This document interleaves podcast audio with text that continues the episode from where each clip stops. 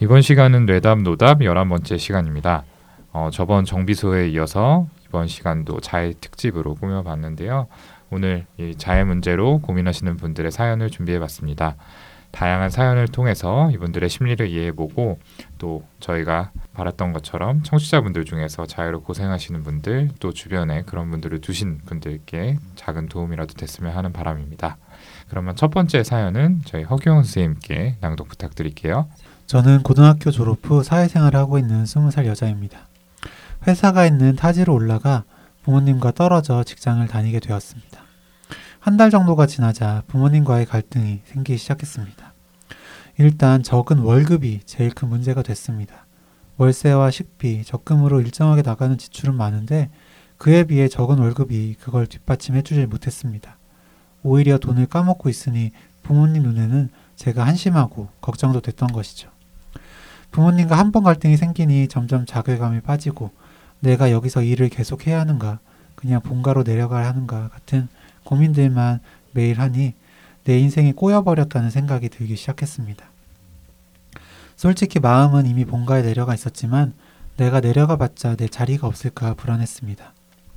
하루는 샤워를 하느라 부모님 전화를 받지 못했던 적이 있는데 어머님은 제게 넌 남 앞에서만 가식 떠는 사이코라며 걱정에 못 이긴 화를 내셨습니다. 전화를 끊고 저는 갑자기 끓어오르는 감정에 울면서 옆에 있던 커터칼을 들어 제 몸 이곳저곳에 상처를 내기 시작했습니다. 처음 느끼는 속 시원한 감정에 그 뒤로 스트레스를 받거나 자괴감이 들면 습관적으로 자해를 하기 시작했습니다. 끼니도 매번 거르고 몸에 좋지 않은 행동들을 매번 하니 몸은 점점 망가졌지만 이상하게도 제 건강이 나빠지는 걸 보니 희열감이 느껴졌습니다. 나중에는 하혈을 비롯한 여러 이상들이 나타나 건강을 핑계로 본가에 내려갔고 쉬지 않고 바로 일을 했습니다. 하지만 전보다 받아들이는 스트레스가 더욱 커져서 조금 쉬어야겠다는 생각에 잠시 일을 쉬기로 했습니다. 이후 저는 제 방 침대에 누워 밥도 먹지 않고 스스로를 비난하며 울기만 했습니다. 전처럼 자해를 할 힘도 없었습니다. 그런 저를 보며 어머님은 가족들이 네 눈치를 얼마나 보는 줄 아나며 친구들을 만나거나 배우고 싶은 일을 좀 찾으라고 걱정 섞인 화를 내셨습니다. 다음 날 저는 정신과에 찾아갔습니다. 선생님께 제 상황을 말씀드리니 무언가에 집중을 해서 성취를 이루면 그런 좌괴감들이 좀 나아지지 않겠냐며 초등학교 저학년 시절 제가 먹던 콘서타라는 보름치의 ADHD 약을 처방해 주셨습니다. 하지만 저는 여전히 안 좋은 생각만 하며 침대에 누워있을 뿐입니다. 스스로 나아지려 노력을 해봐도 쉽게 나아지지 않는 제 자신을 보며 더더욱 우울감에 빠집니다. 요즘은 자살 생각을 많이 합니다. 잘하는 것도 없고 하고 싶은 일 등에 대한 열정도 식고 쓰레기처럼 살고 있는 자신을 보면 부모님께 너무 죄송합니다. 빨리 죽어버려야겠다는 생각만 듭니다. 부담감도 커지고 청승 떨고 있는 제 자신도 싫고 습관적으로 자해를 하며 자살 생각만 하는 나 대체 뭐가 문제일까요? 의사 선생님께 말씀을 드리고 약을 바꾸면 괜찮아질까요? 네, 사연 잘 들어봤습니다. 이 부모님하고의 갈등이 있으셨던 분인 것 같고요. 그걸 계기로 해서 어떤 자해 행동 그리고 우울감 이런 것들이 계속해서 진행이 되었던 것 같아요. 네. 네. 되게 사연을 듣고 좀 이분이 왜 자해를 하는 걸까 여기에 대해서 좀 어떤 생각이 드셨나요? 음, 우울증으로 인한 영향을 생각을 해봐야 될 텐데 이렇게 스스로 몸에 여러 가지 방법 동원해서 손상을 입히는 자해 행동이 우울 상태에서 악화될 수는 있지만 뭐 우울하다고 해서 무조건 생기는 흔한 증상은 네. 아니죠. 음. 네, 그렇죠. 음. 네. 되게 이 자해 행동이라고 하는 거에는 어떤 성격적인 부분 그리고 어릴 적에 어떤 애착 관계에 음. 어, 어떤 불안정한 부분들이 많이 관여가 되기 때문에 한번 시작이 되면 이런 우울감이 나아진 후에도 음, 음. 어떤 힘든 일 있을 때, 그러니까 스트레스가 악화되는 상태에서의 어, 어떤 습관적인 반응으로 고착이 돼서 반복되는 경우가 음. 많죠. 그래서 어머니의 어떤 그런 부당하다고 느껴지는 이해할 수 없는 분노를 당한 후에 시작을 했던 심한 자해가 그때 느꼈던 시원한 감정을 음. 기억을 해서 그 이후로도 뭐 스스로 건강이 나빠지는 것까지 느끼면서도 거기에 대한 희열감 느끼면서 반복했다고 하셨는데 자해 환자분들 많은 분들이 비슷한 음, 어떤 코스 어, 음. 경험들을 말씀을 하시고요. 이- 그래서 스트레스 힘든 일 있으면 내가 이거 안 하면 도저히 해결할 길이 없다. 음. 중독된 것처럼 괴로워하시죠. 이분에게 스트레스를 푸는 유일한 수단이 되어버렸기 때문에 네. 더 이상 헤어나오지 못하는 그런 경우가 있는데 저번에 저희가 이제 자기 처벌의 의미에 대해서 얘기했잖아요. 음. 그것과 약간 유사하지만 조금 다르게 정신분석적으로 이런 자기 파괴적인 행동을 이제 자신의 마음 밑바닥에 있는 나쁘고 미운 양육자 여기서는 이제 사연에서 어머니가 좀 해당되겠죠. 어머니를 향한 공격성과 분노가 현실에서 그나마 수용될 수 있게 자기를 손상시키는 행동으로 변형되어 표현된 것이다. 이거 좀 쉽게 말을 해보자면 어머니가 정말 미운데 아무리 미워도 현실의 어머니를 차마 헤아릴 수 없잖아요. 그러니까 자기 마음 속에 엄마를 향한 공격으로서 자해 행동이 나타난다는 거죠. 이것도 역시 그 거식증 환자분들이 가지고 있는 심리하고 비슷할 때가 있죠. 네. 자신의 마음 속에 있는 어머니에 대한 공격으로 자신을 굶기는 그런 심리가 있는데 어 그래서 이런 경우에는 자기가 면담 치료를 통해서 이런 마음속 상처를 스스로 이해하게 되면서 자해 행동이 호전되는 경우도 있긴 해요. 어 저희가 사연에서 많은 부분을 쳐내면서 없어지긴 했는데 어 이분의 경우 어린 시절부터 부모님과 마찰이 있었던 것 같고 지금도 부모님과의 관계에서 해소되지 못하는 감정이 주 원인인 것 같거든요. 근데 이분은 이미 성인이 되었잖아요. 예. 근데 저는 궁금한 게 어린 시절, 어린 시절에 이런 그 부모님과의 관계에서 막 어려움을 겪으면서 자해를 하는 아이들, 이런 아이들이 오면은 스스로에 대해서 좀 어떻게 얘기를 해요?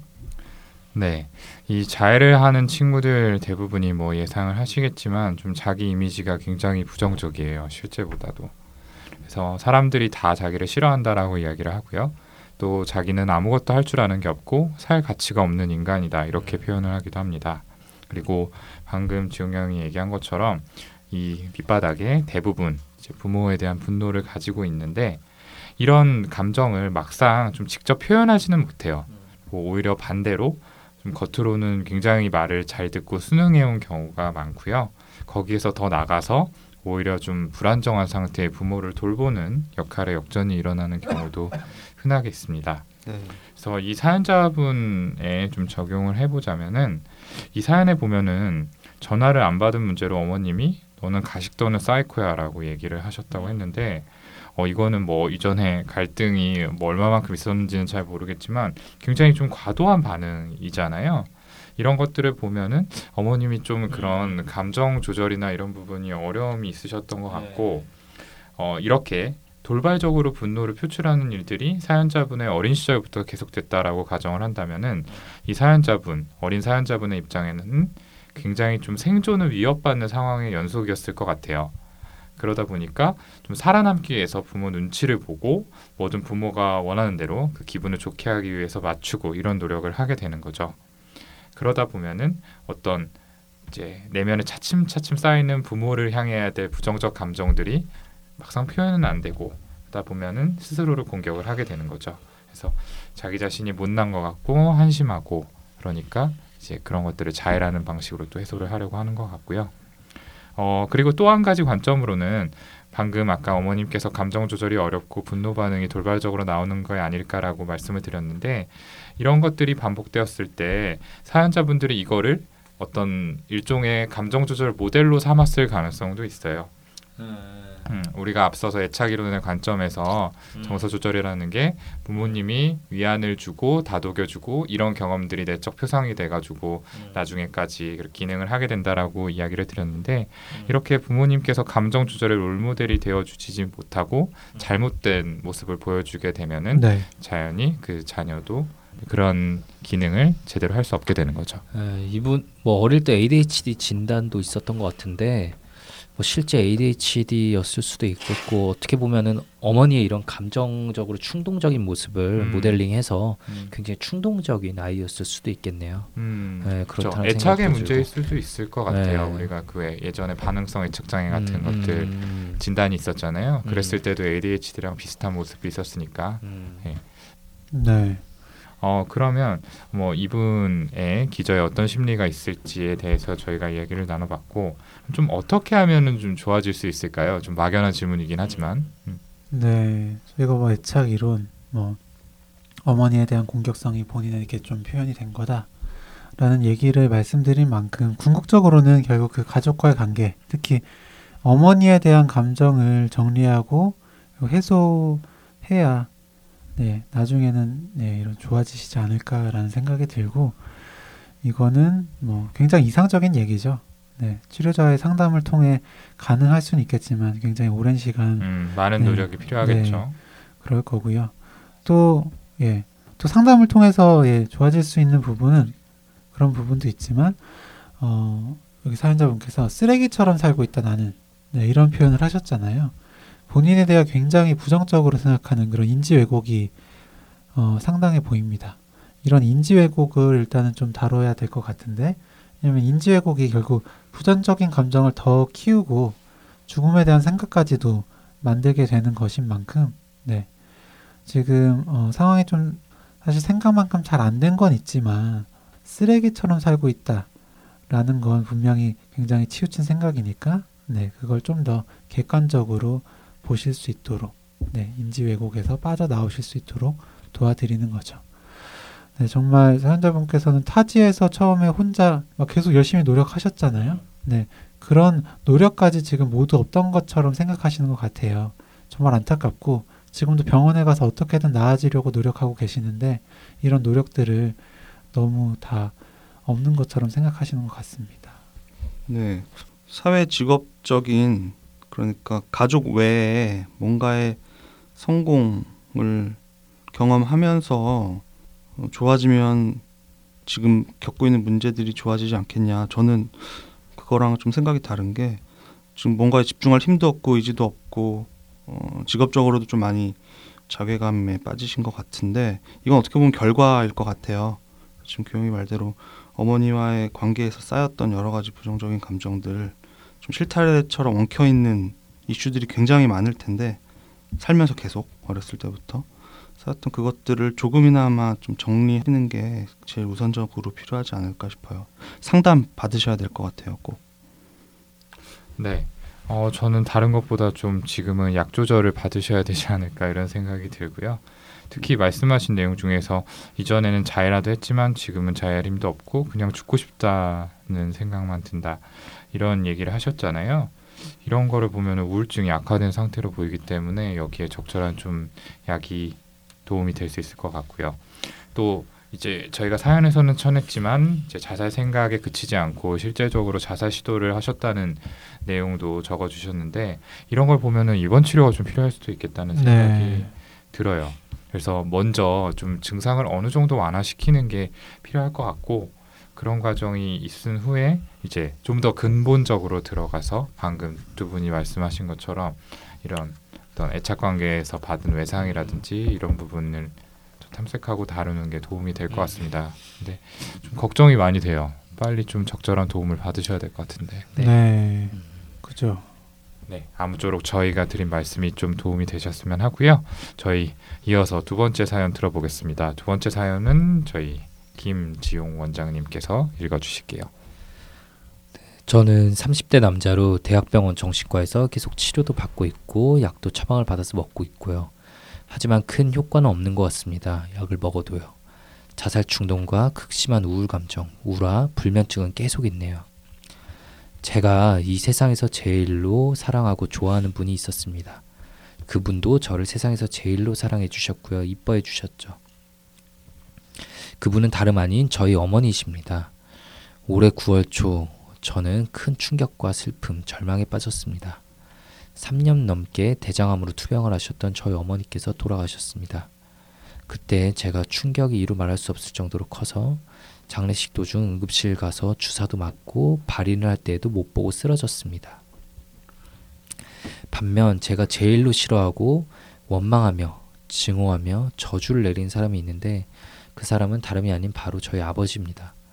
저희 아버지는 제가 어린 시절부터 어머니를 자주 때렸고 어머니께서는 폭력과 욕설에 시달리시다 결국 초등학생이던 저와 누나를 데리고 별거 하시던 도중에 그 이후에도 지속되는 폭력 때문에 결국 이혼까지 하셨습니다.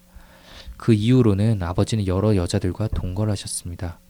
제가 아버지의 집에 가면 다른 여자들과 주고받은 편지들, 다른 여자들의 옷가지들을 보고 저는 큰 배신감과 충격을 받았습니다.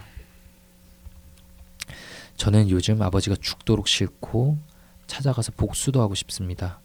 평생 저와 저희 누나만을 위해서 사셨던 어머니께서 암투병을 하다 돌아가셨는데 계모와 의붓딸 둘을 데리고 사는 아버지 모습은 죽여버리고 싶을 정도로 꼴보기가 싫습니다. 그래서 정말로 한번 알아보니 만약에 제가 아버지를 찾아가서 보복을 할 경우에 저는 징역형을 선고받고 교도소에 간다고 하네요.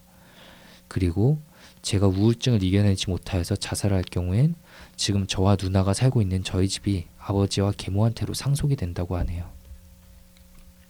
제가 요즘 자해를 하는 게 이렇습니다. 아버지와 계모가 죽여버리고 싶을 정도로 밉고 복수도 하고 싶고 보복도 하고 싶지만 이게 누나에게 앞으로 여러 방면으로 장애가 될 것을 염려하여 복수를 하지 못하니까 결국 그 분노와 증오가 저 자신에게로 전이되는 것 같습니다. 아버지와 계모가 먹고 사는 꼴도 보기가 싫고요. 엄마 없는 이 세상이 정말로 슬프고 괴로워서 계속 자해를 합니다. 복수를 하고 싶다는 생각이 들 때마다 자해를 합니다. 주변 사람들은 이렇게 말합니다. 시간이 지나면 어머니에 대한 그리움과 애도 감정은 감소를 한다고요. 보통 3년에서 5년 정도 지나야 된다고 하네요. 저는 지금 1분 1초도 그리움으로 괴롭습니다. 어떻게 3년에서 5년을 기다려야 할까요? 네, 사연 잘 들어봤습니다. 어, 굉장히 사연 전체에서 어머니를 그리워하는 마음이 네. 절절하게 느껴지는 것 같아요. 그래서 이분도 이제 여러 가지 이유를 말씀을 해주셨지만 결국에는 어머님이 돌아가신 후에 그 괴로움을 아, 아. 견디기 어려워서 자해를 하신다고 하셨잖아요. 네. 이분이 자해를 하는 그 심리의 기저에는 좀 어떤 생각들이 있을까요? 네, 오늘 첫 번째 사연자 분과 비슷한 부분이 확실히 있는 것 같아요. 네. 사연자 분은 어머니에 대한 그런 어, 화나는 공격성이 있었는데 이분께서는 아버지와 또 계모에 대한 그런 분노, 공격적인 마음이 있으신 것 같고 그 마음이 스스로한테 향한 게 아닌가 싶습니다. 어, 이분께서 실제로 공격성을 그 행동으로 옮겼을 때, 그러니까 아버지를 때리거나 뭐 죽이거나 만약 했을 때 교도소에 간다거나 혹은 누나한테 문제가 생길 수도 있으니까 걱정이 돼서 행동으로 옮기지 못하고 결국에 해결이 안 되니까 스스로한테 그게 다 돌아와서 자해를 하고 계신 게 아닌가 싶고요. 어, 또 이분은 이제 자신을 가장 사랑해준 어머니에 대해서 여러 번 언급을 하고 계시잖아요. 네.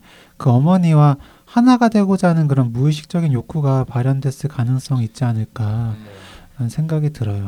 이분은 아직까지 애도 받는 과정 중에 있다고 보는 게 타당할 것 같은데요. 네. 그런 애도 받는 과정 중에 그 사람과 같이 죽었어야 되는데와 같은 이런 음, 죽음에 대한 생각은 네, 정상에서도 얼마든지 보일 수 있잖아요. 네. 네, 맞습니다. 저도 애도 반응 중에 있다라는 생각은 드는데요. 굉장히 그 크기가 좀 크게 느껴지잖아요. 네. 그런 관점을 생각해 봤을 때 저는 어머니하고 어떤 유년기에 이 분리개별화의 과정을 거치지 못했을 것 같다라는 생각이 들었어요. 네. 분리개별화라는 게 뭔지에 대해서는 저희 손정현 선생님께서 좀 설명해 주실게요. 네, 잘 적어 놓으셔서 제가 설명을 드리면 될 것 같아요. 그 아이가 아주 어릴 때는 엄마와 뭐 심리적으로 육체적으로 거의 한 몸처럼 아이의 욕구를 어머니가 전적으로 충족시켜 줄 수가 있죠. 음. 그런 시기가 지나고 나면 아이가 신체적으로 그리고 어떤 정신적인 발달을 하게 되면서 엄마와 적당한 거리를 점점 벌려 나가면서 그 외부 세상을 경험하면서 탐색하면서 세계를 어, 확인하고 만들어가는 과정들이 이루어지는데 이걸 분리 개별화 과정이라고 하죠. 네, 그렇죠. 맞나요? 네, 잘 맞습니다. 설명을 해주셨네요. 제가 적어놓은 내용을 잘 읽어주셨는데요. 네. 마가렛 말러라는 어, 어떤 대상관계 이론 분석가가 제안한 개념이고 보통 방금 말한 과정이 한 생후 5, 6개월 정도부터 3세 정도까지 일어난다라고 합니다. 근데 이 사연자분에게 좀 대입을 해보면은 사연자분의 상황은 어떤 아, 어머니가 이 아버지의 폭력으로부터 본인하고 어린 사연자분을 계속해서 좀 지켜야 했던 그런 상황이잖아요. 그래서 이렇게 좀 필사적으로 어떤 생존이 위협받는 상황에서 살아남기 위해서 노력을 하면서 음. 이 자녀분을 또 품에서 단계적으로 떨어뜨리는 작업들이 음. 잘 되지 않지 않았을까라는 네네. 생각을 해봤어요. 음. 그리고 동시에 이 사연자분의 머릿속에는 음. 만성적인 공포 상황이잖아요. 계속해서 아버지가 나의 생존을 책임질 음. 엄마를 공격하는 음. 그런 상황이 있다 보니까 이 음. 엄마의 생존 이꼴 나의 생존이라는 그 굉장히 초기에 공생 단계에 음. 있었던 생각이 사라지지 않고 계속해서 남아 있었던 거 아닐까 네. 이런 생각을 좀 해봤습니다. 그래서 결론적으로는 이 두 분이 성인이 되도록 좀 심리적으로 분리가 되지 못하고 일종의 융합이 된 상태이지 않았을까라고 추측을 네. 해봤고요. 네. 이런 관점에서 본다면 어머니의 죽음은 이분께 단순한 부모의 죽음이 아니라 네. 어떤 자신의 일부 어쩌면은 자기 자신의 원래 본인이 음. 가지고 있던 부분보다 더 큰 부분이 좀 소실된 것 같이 음. 거대하게 느껴지지 않았을까라는 생각이에요. 그러네요. 네.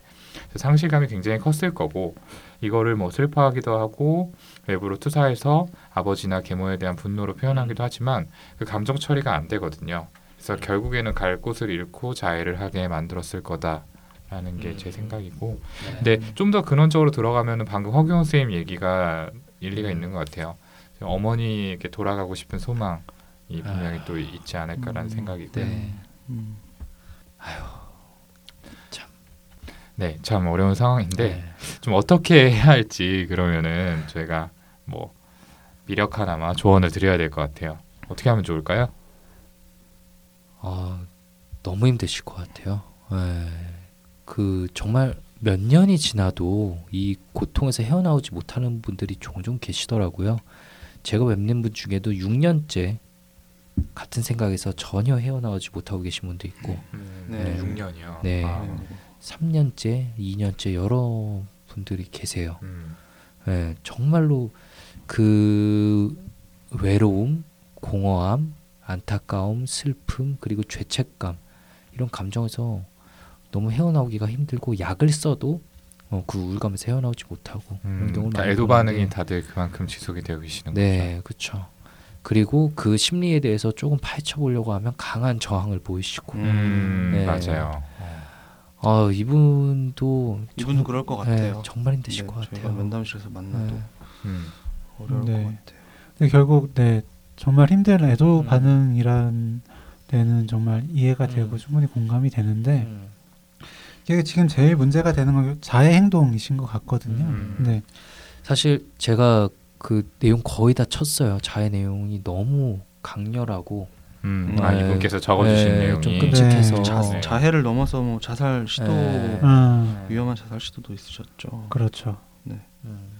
이 제가 이분의 어떤 뭐 개인적으로 가까운 뭐 친구나 가족 아끼는 사이라고 하면 뭐 이런 얘기를 해주겠죠. 그 아버지에 대한 미움이 지금의 너 그리고 앞으로 음. 네 인생 네가 행복하게 사는데 어떤 도움이 되냐 음.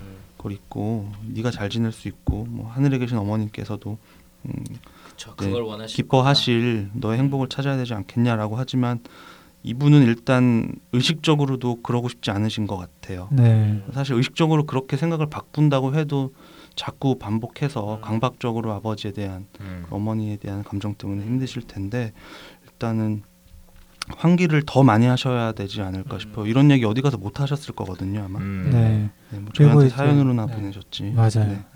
요즘 아버지가 죽도록 싫다라고 하셨잖아요. 음. 네. 어머니가 돌아가시고 나서 아버지가 죽도록 싫다라는 건 여기 이제 자세히 또 들어가 보면 결국 지금 어머니를 이렇게 만든 거, 어머니를 죽게 음. 만든 건 아버지다. 음, 네, 라고 생각을 이제 그런 거죠. 네, 그럼요. 어, 네. 실제로 믿고 계실 가능성이 굉장히 네. 크거든요. 뭐 일리도 있고요 사실. 네, 그러니까 아예 일리가 없는 뭐 그럼요. 일은 아니긴 하지만 저희가 이 상황이어도 네. 솔직히 화가 엄청 나겠죠. 그렇죠. 정도의 어. 차이겠죠. 뭐. 네. 네. 근데 계속해서 그렇게 믿고 계시기만 한다면 음. 네, 정말 그런 분노 충동이 어마어마하실 수밖에 음. 없고 네, 결국에선 본인을 괴롭히는 걸로 돌아가 게 음. 게 마련이니까. 음, 생각을 조금 재해석하는 네, 그런 그게 과정이 필요할 네, 거다. 충분히 마음은 이해하지만, 음. 네, 저는 이 분을 위해서, 음. 네, 그런 생각이 듭니다. 음. 저는 그 애도의 사실 기간 동안에는 충분히 감정 표현을 할 수 있어야 된다고 그렇죠. 하잖아요. 그렇죠. 음, 그래야지 네. 그 시간을 또 지나가잖아요. 옛날 조선 시대에는 뭐 3년간 산에 들어가 있었다는데 음. 저는 정말 충분한 환기가 필요할 것 같아요. 정말 충분한 환기. 네, 예, 그냥 최대한 이런 감정들을 될 때까지 표현하도록. 물론 자기를 위협하는 예, 자신의 안전을 위협하는 이거는 좀 비켜가야겠지만 슬픈 감정은 최대한 좀 들어줄 수 있고. 어 근데 정말 자해와 이 자세 시도가 문제긴 한데 그렇게 충분히 감정을 표현하고 나면 그때 좀 다른 시각이 이분에게 보이지 않을까. 지금은 너무 큰 감정을 본인도 어떻게 해야 될지 모르는데 당장 눈앞에 원흉으로 보이는 아버지에게 그런 감정들이 다 가고 하지만 역시 차마 아버지를 해칠 순 없으니 뭐 의식적으로는 그게 이제 자신의 이제 누나에게도 장애가 될 거다라고 얘기를 하지만 분명히 무의식적으로는 어쨌든 아버지잖아요. 네, 네, 아버지를 해친다는 거는 예, 초자에게 좀 그리고 자신의 마음 속에 있는 그런 도덕적 관념에서 허용될 수 없는 행위니까 분명히 어려움을 겪고 계실 거고 그렇기 때문에 자기에게 분노가 돌아오고 있는 것 같아서 감정을 최대한 덜어내시는 게 일단 중요할 것 같습니다. 적극적으로. 네, 맞습니다. 모르겠어요. 지금 어디서 치료를 받고 계신지 나왔나요? 대학병원에서 치료를 음, 받고 네. 계셨다고 네. 하는데 저는 이거 개인 병원으로 옮기셨으면 좋겠어요. 그러게요. 대학병원은 음. 시스템상 긴 면담이 좀 어려운 측면이 있잖아요. 근데 이분은 정말 충분하게 자기 얘기를 해야 되는 경험이 필요할 것 같고 그 기간이 길어야 될 것 같아요. 네, 심리극 하는 개인 의원으로 가시면 어떨까 싶네요. 그런 것도 뭐 도움이 충분히 네, 될수 있을 것. 같고요. 뭐 한 번에 털어낼 수 없겠지만 네. 반복적으로 음, 그런 어, 좋은 그런 생각이네요. 네, 가지면 또 좋을 것 같습니다. 아, 네. 명쾌한 답은 아니지만 그래도 좀 도움이 되셨으면 하고요. 저희 좀 빠르게 세 번째 사연까지 진행을 해보죠. 세 번째 사연은 좀 짤막한데요. 손정 선생님께 좀 소개 부탁드릴게요. 제가 아는 분의 심리에 대해서 여쭤보고 싶습니다. 10대 후반의 여성분인데요. SNS에 자해한 사진을 갑자기 포스팅하기도 하고 욕조 안에서 나체인 상태로 어깨 쪽이 나오게 사진을 찍어 올리기도 하고 계정을 갑자기 비공개로 돌렸다가 공개로 풀고 하더라고요. 어, 제 지인은 그분을 도와드리고 싶은 마음에 자해 관련해서 뭐 다이렉트 메시지도 보내고 대화를 했었는데 이분이 제 지인과 그렇게 몇 시간 동안 잘 대화를 하시다가 다음 날이 되니까 갑자기 그분을 언팔로우하고 뭐 계정을 닫았다는 얘기도 있었고요. 어, 저는 이분이 어떤 병을 앓고 있는 건지 궁금합니다. 뭐 우울증일까요? 아니면 소위 말하는 관심종자인 걸까요? 참고로 이분이 지금은 음, 계정을 다시 공개하셨는데 SNS에는 죽고 싶어, 뭐 그냥 죽을까, 죽을까, 자해라도 할까, 뭐 이런 말들을 올리시고 또 내일 죽자 뭐 하고 잠자고 일어나서 그래도 죽고 싶으면 자해하는 거야. 그리고 그 다음 날에 죽자 하고 또 그 다음 날에도 죽고 싶으면 자해를 하는 거야. 이렇게 살아가야 돼. 이게 최선이야. 뭐 이런 자살과 자해에 관련된 알듯 모를, 모를 듯한 얘기를 글을 적다가도 또 일상에 대한 얘기들 뭐 세수하고 자려고 노력하겠다. 뭐 서럽네. 끝말잇기 하실 분. 저를 팔로우하세요. 콘돔 끼고 같은 일상적이거나 또는 아예 말이 안 되는 그러니까 이해가 안 되는 말을 적으시기도 합니다. 이분은 왜 이런 예측 불가능한 행동과 음. 말을 하시는 걸지 너무 궁금합니다. 음, 음, 짧지만 굉장히 강렬한 사연인 것 네, 같아요. 네. 네. 자, 그러면 곧바로 얘기를 해보죠. 이분은 왜 이런 예측 불가능한 행동을 하시는 건지 그리고 또 뭐 진단명을 붙인다면 어떤 걸 붙일 수 아. 있을지 음, 네, 굉장히 조심스럽지만 네, 좀 경계성 성격이 아니실까라는 생각이 들었어요. 네, 음, 그러니까 뭐 아니면 도, 네, 중간이 없는 네, 그런 성격인데 이분께서는 뭐 정상적인 말씀을 하시다가 조금 뭐 말이 안 음. 되는 말씀을 하시다가 음. 네, 감정 표현도 굉장히 극단적으로 강렬하게 하시기도 음. 하시고요. 음, 그리고 일예로 지인과 몇 시간 동안 대화를 잘하다가 갑자기 연락을 끊기도 하셨잖아요. 네. 한가 한 대상 한 사람에 대해서도 이 상황 굉장히 좋게 보다가 음. 평가절하 갑자기 어떤 생각 때문에 이제 그 사람을 안 좋게 생각하고 네. 이제 언팔로 한다든지 이런 어, 모든 감정 표현이라든지 어떤 그런 뭐 한 사람의 대, 대상에 대한 생각이라든지 이런 게 극단적으로 예, 왔다 갔다 하시는 것 같고 그래서 네. 경계성 성격이 아닐까라는 생각이 듭니다. 네. 네. 네. DSM 상에서의 그 좁은 의미의 성격 장애신지는 네. 주어진 내용으로는 알기 힘든데 그렇죠. 확실히 좀 그런 넓은 의미의 성격 구조로서는 확실히 경계성 특성이 확연하신 것 같네요. 네. 근데 그 내용 중에 저는 그 이- 자해와 어떤 자살에 대한 충동이 있을 때 일단 잠자고 일어나서 어, 또 죽고 싶으면 자해를 하고 그리고 또 다음 날까지 버텼다가 또 죽고 싶으면 자해를 한다. 이렇게 살아가야 된다. 이게 최선이다. 뭐 이런 어, 언급이 있었는데 네. 이런 부분 그리고 뭐 저를 팔로우하세요. 콘돔을 끼고 이런 내용들을 보면서 좀 음. 양가 감정 음. 어떤 삶이나 사람 그러니까 타인에 대한 양가 감정이 좀 두드러진다는 느낌을 받았어요. 음. 그러니까 접촉하고 뭔가 나를 어, 케어해주고 어, 공감해줄 누군가가 필요하고 원하지만 어, 결국 또 상처 입게 될 거라는 어떤 확신에 가까운 불안감이 음. 있으신 게 아닌가 음. 싶다는 뭐, 네. 뭐 너무 어, 해몽을 하는 걸지도 모르지만 음, 네. 또 어떤 경험들 통해서 이런 마음이 자리 잡게 됐는지도 저희가 알 길이 없지만 확실한 건 어떤 모순된 감정 사이에서 뭐 자기 자신에 대해서든 뭐 삶에 대해서든 타인과의 관계에 대해서든 어. 좀 많이 괴로운 상태를 반복해서 이렇게 왔다 갔다 하시는 게 아닌가 싶어요. 네. 음, 네. 저는 손정현 선생님 말씀하신 게 굉장히 좀 인상적이었는데 저도 이 대목이 뭘까 생각을 했는데 음. 정말 그 저를 팔로우하세요 콘돔 끼고라는 대목이 저는 되게 인상적이었거든요. 네, 이게 정말 어떤 친밀한 관계를 원하지만 어떤 자아 기능이 발달하지 못해서 네, 자신의 네. 경계를 확립하지 못해서 상대방을 받아들였다가는 음. 자기 자신이 그냥 없어져 버리고 지배되거나 완전히 네네. 복종될 거라는 그렇죠. 상대방한테 잡아먹히는 거죠. 네. 네. 네, 그렇게 될 거라는 어떤 관계의 두려움을 잘 보여주는 음. 대목이 아닐까 싶어요. 네. 그래서 저도 양가 감정을 보여주는 대목이라고 음. 생각을 했고요. 음. 그래서 저도 경계성 인격일 가능성이 높다고 네네. 생각을 하고요. 그런 관점에서 보면은 굉장히 좀 타인에게 사랑을 받고 싶지만 자기가 그 사랑을 쟁취하거나 타인한테 받아들여질 거라는 확신이 거의 없기 때문에 네. 어떤 상대적으로 뭐 자해를 하거나 아니면은 뭐 신체 일부를. 네. 어, 네. 드러내거나. 이런 좀 성숙하지 못한 방법을 통해서 어필을 하려고 하는 것 같아요.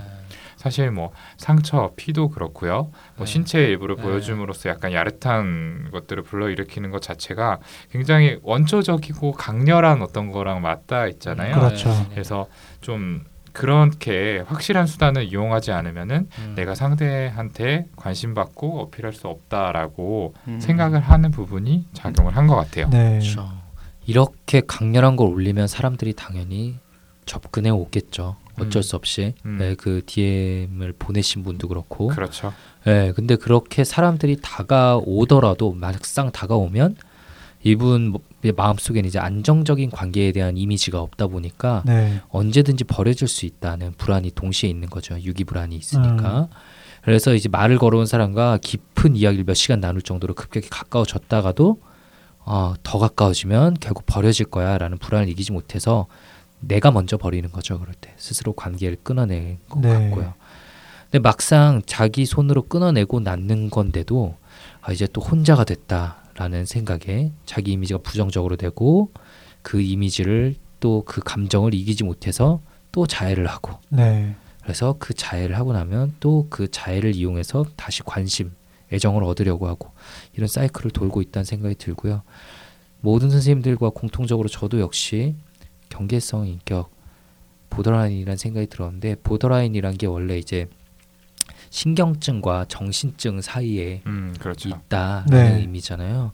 이분도 정말 자아 기능이 너무 약해서 정말 저희가 쉽게 알아들을 수 없는 이런 어떻게 보면 어, 약간 정신증 아닌가 이런 의심이 될 정도의 글들도 올리시잖아요. 음, 음. 예, 이분이 10대 후반 의 나이라고 하셨는데 음. 예, 아직 좀 나이가 어려서 네. 좀 영향 그런 더 미성숙한 부분도 분명히 있을 것 같아요. 있으시죠. 음. 그래서 이런 거는 분명히 좀 좋은 치료자를 만나서 잘 이끌어 준다면 조금은 더 좋아질 여지가 있는 나이니까 네. 예, 꼭 그런 기회를 가질 수 있으면 좋겠네요. 아, 예, 좋은 말씀입니다. 네. 예.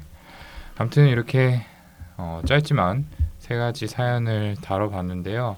참 세 분 다 공통적으로 안타까운 마음이 많이 들고 또 어떻게든 도움을 받으셨으면 좋겠다라는 생각이 들었던 것 같아요.